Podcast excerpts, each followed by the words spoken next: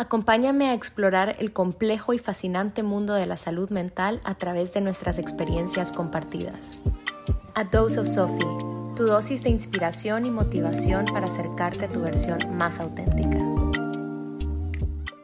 Antes de iniciar con el episodio, quiero hacer una aclaración. Este episodio está pensado para personas que tienen una relación con su familia, pero que esta relación a veces es tensa o problemática y quieren mejorarla no está pensado para personas que se han alejado de su familia por razones de abuso, violencia o agresiones. Entiendo que hay situaciones familiares mucho más complicadas y este episodio no pretende profundizarlas ni tratarlas. Si ese es tu caso, te sugiero saltarte este episodio o escucharlo bajo la compañía de alguien más, específicamente un profesional de la salud que pueda orientarte. No quisiera que nada de lo que diga acá se saque de contexto y sea un detonante para ti. Es totalmente válido alejarte de tu familia si tu familia no ha sido ese lugar seguro y ese lugar donde puedas encontrar apoyo. Y es 100% válido también encontrar familia en otras personas, por ejemplo, en los amigos. Hola, bienvenidos a una semana más de A Dose of Sophie yo soy Sophie y en este momento me encuentro en mi sala. Esta vez cambié mi sala, perdón, cambié el closet por mi sala porque el día amaneció súper oscuro, amaneció nublado, un pronóstico de lluvia. Ahorita finalmente está lloviendo. Digo finalmente porque supuestamente tenía que empezar a llover desde la mañana, pero bueno, el punto es que no quería meterme al closet, el closet de por sí ya es oscuro y resulta que las luces que habíamos puesto en el closet como para iluminarlo eh, se arruinaron. O sea, creo que hay que cambiarles la batería. Entonces dije, bueno, vamos a variar y estoy aquí en la sala. Tengo micrófono. Me detuve para escuchar el audio y creo que no se escucha mal. No sé si se escucha la lluvia cayendo, sería súper cool que se escuchara la lluvia cayendo, la verdad. Pero aquí estoy y la verdad quisiera que me vieran. Maybe en algún futuro grabo este podcast en video también porque ahorita el setting, el mood es como tan perfecto, o sea, está lloviendo, está oscurito, tengo una luz aquí en mi sala y entra como un poco de luz de la ventana, del, de la puerta del balcón y todo está así como el setting súper calmado, súper inspirador, listo para grabar este episodio. Ok, en el episodio de hoy vamos a hablar de la familia.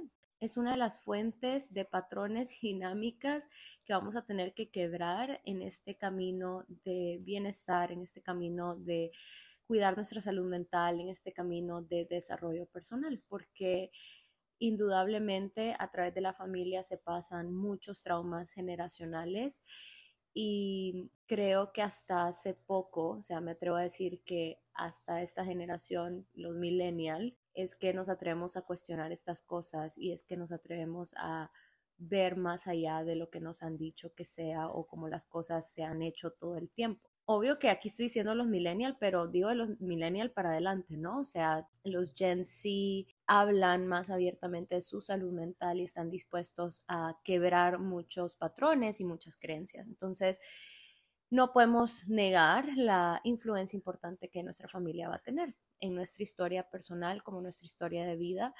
A mí no me gusta, y esto es algo que lo platico y lo trabajo con mis pacientes, que vamos a analizar la familia como esta influencia, o sea, algo que no podemos negar que toma un papel influyente, importante en quienes somos ahora, pero que no es determinante. Es decir, a diferencia de los psicoanalistas, en la línea de terapia que yo trabajo, no pasamos mucho tiempo en el pasado o en estas relaciones o en lo que tu mamá o tu papá pudieron haber hecho mejor o tus abuelos, porque eso ya, ya pasó y la verdad que por más que lo analicemos, no podemos hacer nada al respecto. Así que no es que no sirve, como les digo, es una influencia importante, es un factor que hay que considerar, pero no es determinante. Y hay una libertad inimaginable cuando nos damos cuenta de que no puedo cambiar a mi familia y no puedo cambiar lo que me enseñaron y no puedo cambiar la forma en la que actuaron, pero sí puedo decidir a partir de ahorita, sí puedo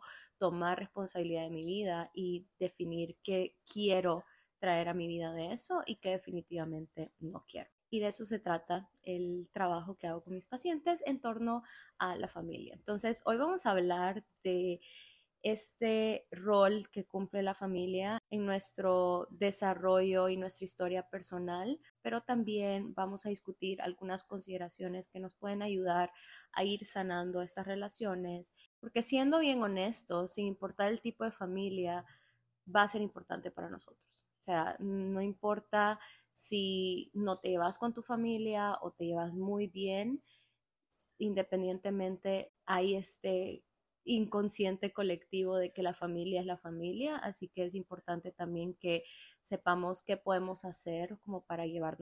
Ok, entonces vamos a iniciar con algunos problemas que se pueden dar en la familia y obviamente cada familia tiene sus problemas y sus particularidades, no vamos a entrar en eso en este episodio, pero algo que que es en general un problema que yo he visto a través de mis pacientes y el trabajo que hago con ellos, tiene que ver con los roles. Es decir, cuando los roles se traspasan, los roles se confunden y por lo tanto las responsabilidades y los beneficios que traen estos roles. A ver, ¿cómo así? Les voy a poner un ejemplo.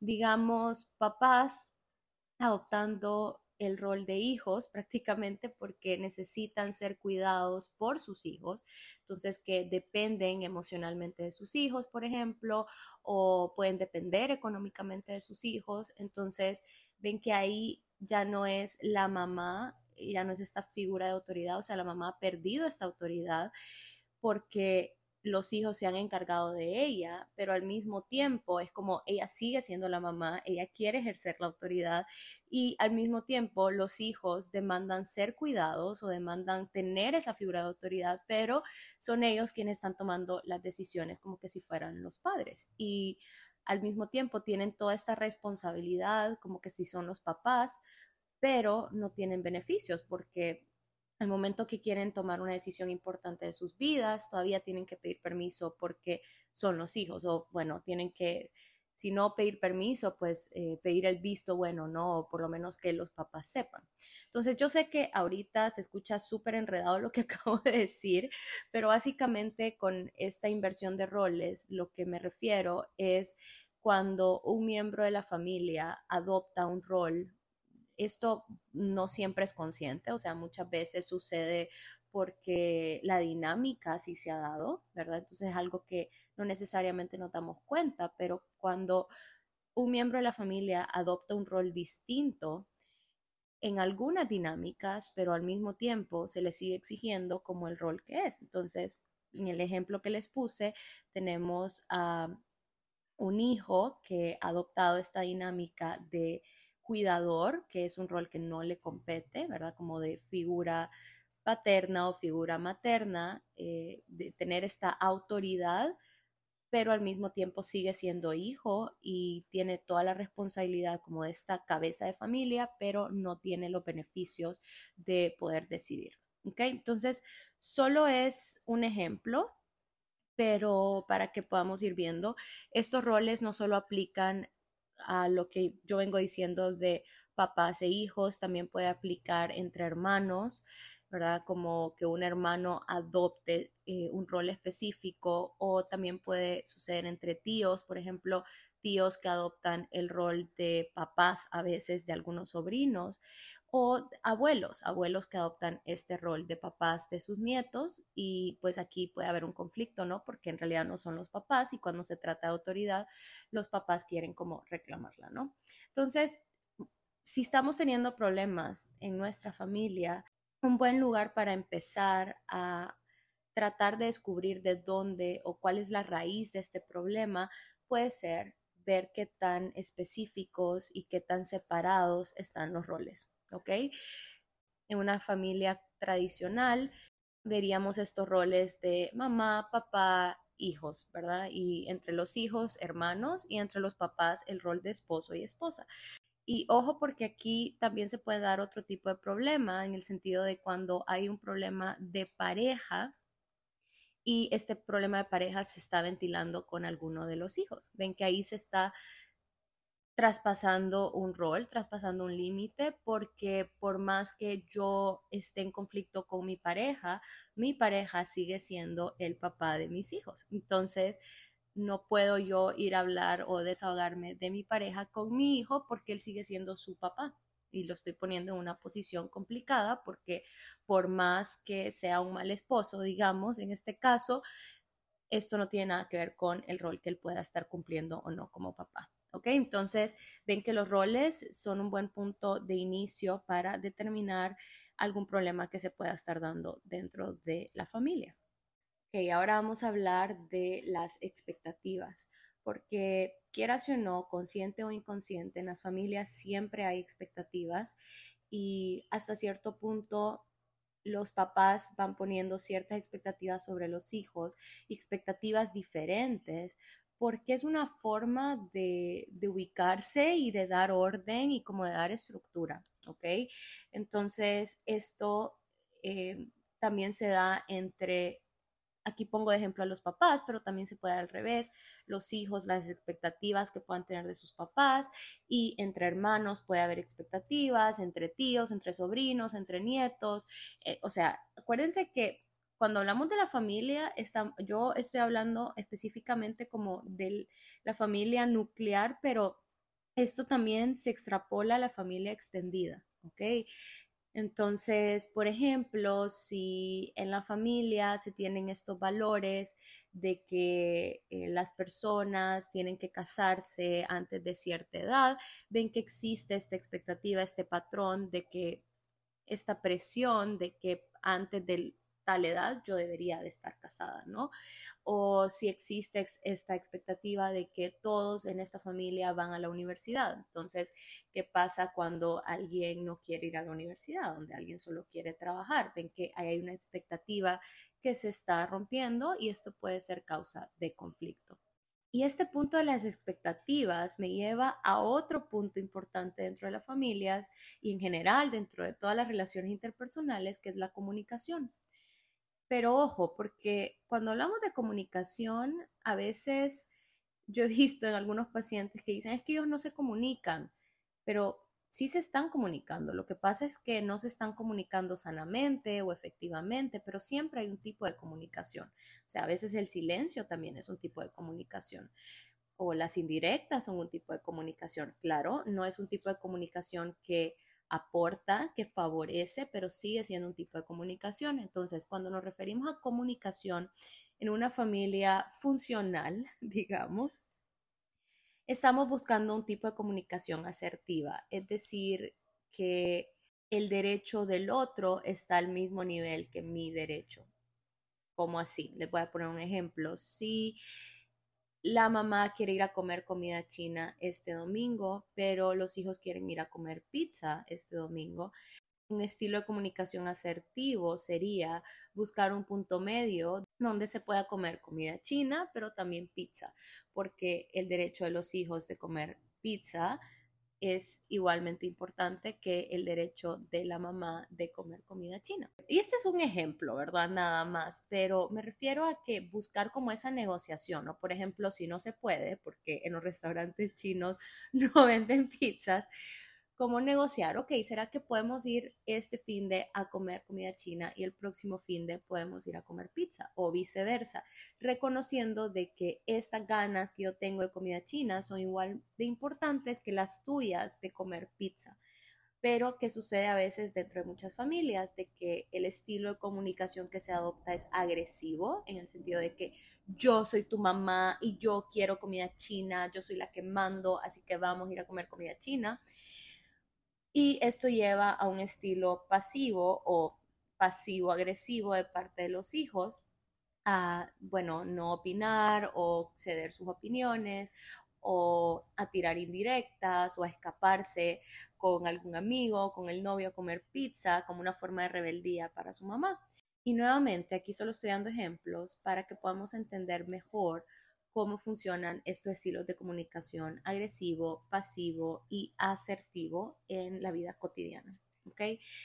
Entonces, cuando se trata de expectativas, es muy importante que las comuniquemos, es muy importante que comuniquemos cómo nos estamos sintiendo, también el tipo de expectativa que a veces sentimos o creemos sentir de nuestros papás o de nuestros abuelos o de nuestros hermanos, porque tenemos que tener claro algo con la familia y en general con todas las relaciones interpersonales. El otro no nos puede leer la mente y solo porque estemos adoptando una actitud o porque estemos teniendo esta opinión o, o porque estemos haciendo esta cara o porque no estemos hablando en el grupo de la familia, no podemos pretender que eso esté comunicando exactamente lo que nosotros queremos comunicar. O sea, los demás no nos pueden leer la mente y es importante que verbalicemos, que vocalicemos nuestros deseos, nuestras emociones, nuestros pensamientos. Y yo sé que esto es bien difícil cuando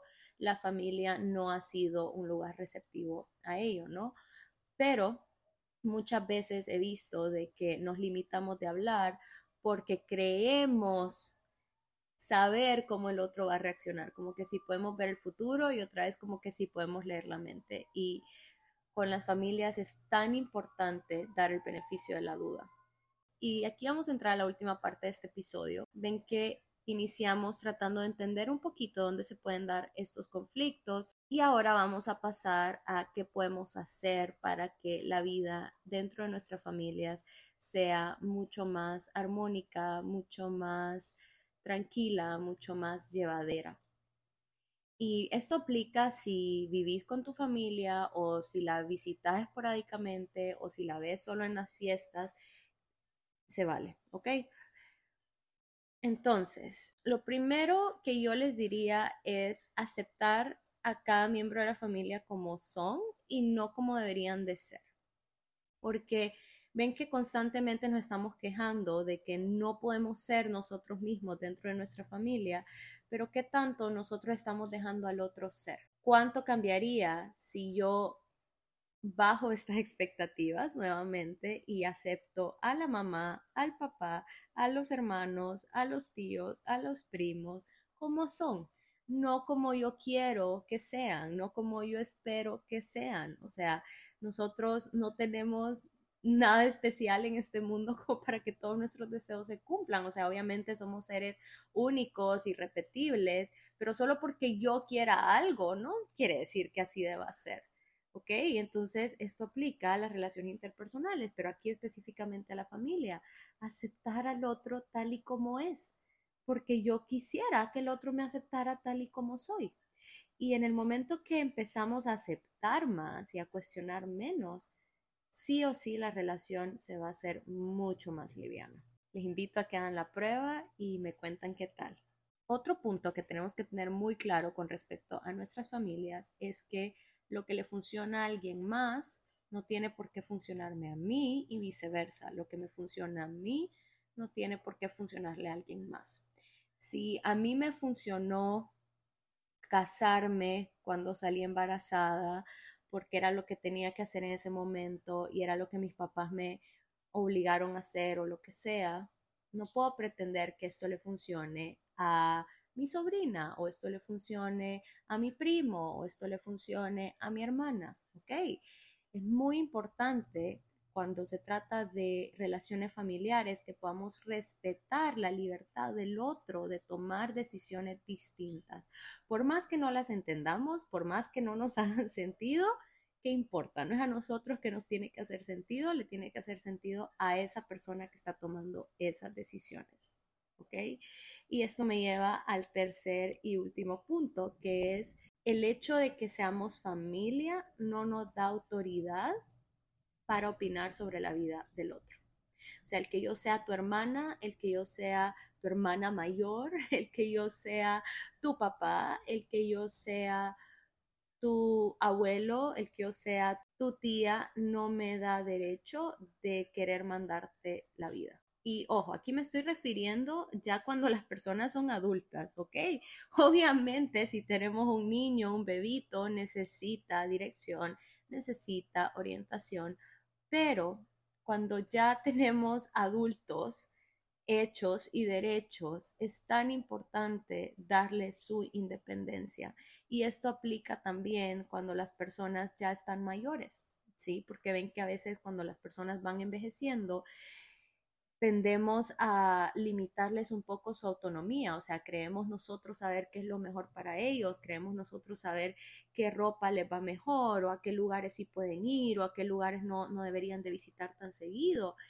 Y le vamos cortando la independencia a estas personas que en su momento fueron tan independientes.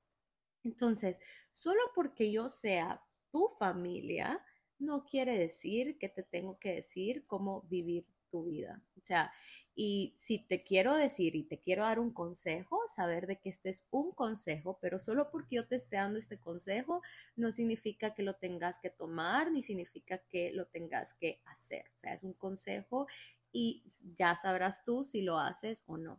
¿Ok? Y viceversa. O sea, si estoy recibiendo todo este montón de consejos, saber de que solo son consejos, solo son opiniones y que muchas veces estas opiniones vienen desde ese lugar, o sea, vienen llenos de historia personal, que esa historia personal no necesariamente es la mía, tomarlas como lo que son, solo son opiniones, pero al final del día preguntarme qué quiero hacer yo. ¿Ok? Y de verdad se los prometo que entender esto y separar de que el otro puede hacer de su vida lo que él considere no tiene nada que ver conmigo, no es personal. De verdad que esto nos va a ayudar a disfrutar muchísimo más estas relaciones interpersonales y a que en las reuniones, en los cumpleaños, realmente podamos compartir y podamos crear este espacio seguro para que la gente pueda hacer lo más ella posible. ¿Ok? Entonces, esos son los tres puntos, los tres pasitos replicables con los que los dejo hoy. Se lo puedo volver a repetir. El primero es aceptar a los demás como son y no como deberían de ser. Tener claro que lo que le funciona a alguien más no necesariamente me funciona a mí y viceversa y que el ser familia no significa que tengo la autoridad de opinar sobre la vida del otro y que cada quien es libre de tomar decisiones y que estas decisiones se vean diferentes a las que yo he tomado en algún punto no quiere decir que estén malas. Ven que al final estos tres puntos se resumen en el respeto. Y el respeto es una palabra que ha estado rondando mi mente durante esta semana porque aplica a todo tipo de relaciones. Obviamente aquí lo estamos viendo dentro de las familias, lo vamos a ver más adelante dentro de las parejas, dentro de los amigos, pero cuán importante es el respeto a la individualidad y a la libertad del otro. Y sí, eso es todo por hoy. Este episodio, wow, creo que este episodio va a estar un poco largo. Sorry por eso. Pero bueno, Espero que les ayude a mejorar, a nutrir esas relaciones familiares que, aunque no sean las mejores en algunos casos, siguen siendo importantes en nuestras vidas. Y los dejo con eso. Muchísimas gracias por escucharme, muchísimas gracias por ser parte de este espacio y nos chequeamos la próxima semana. Bye.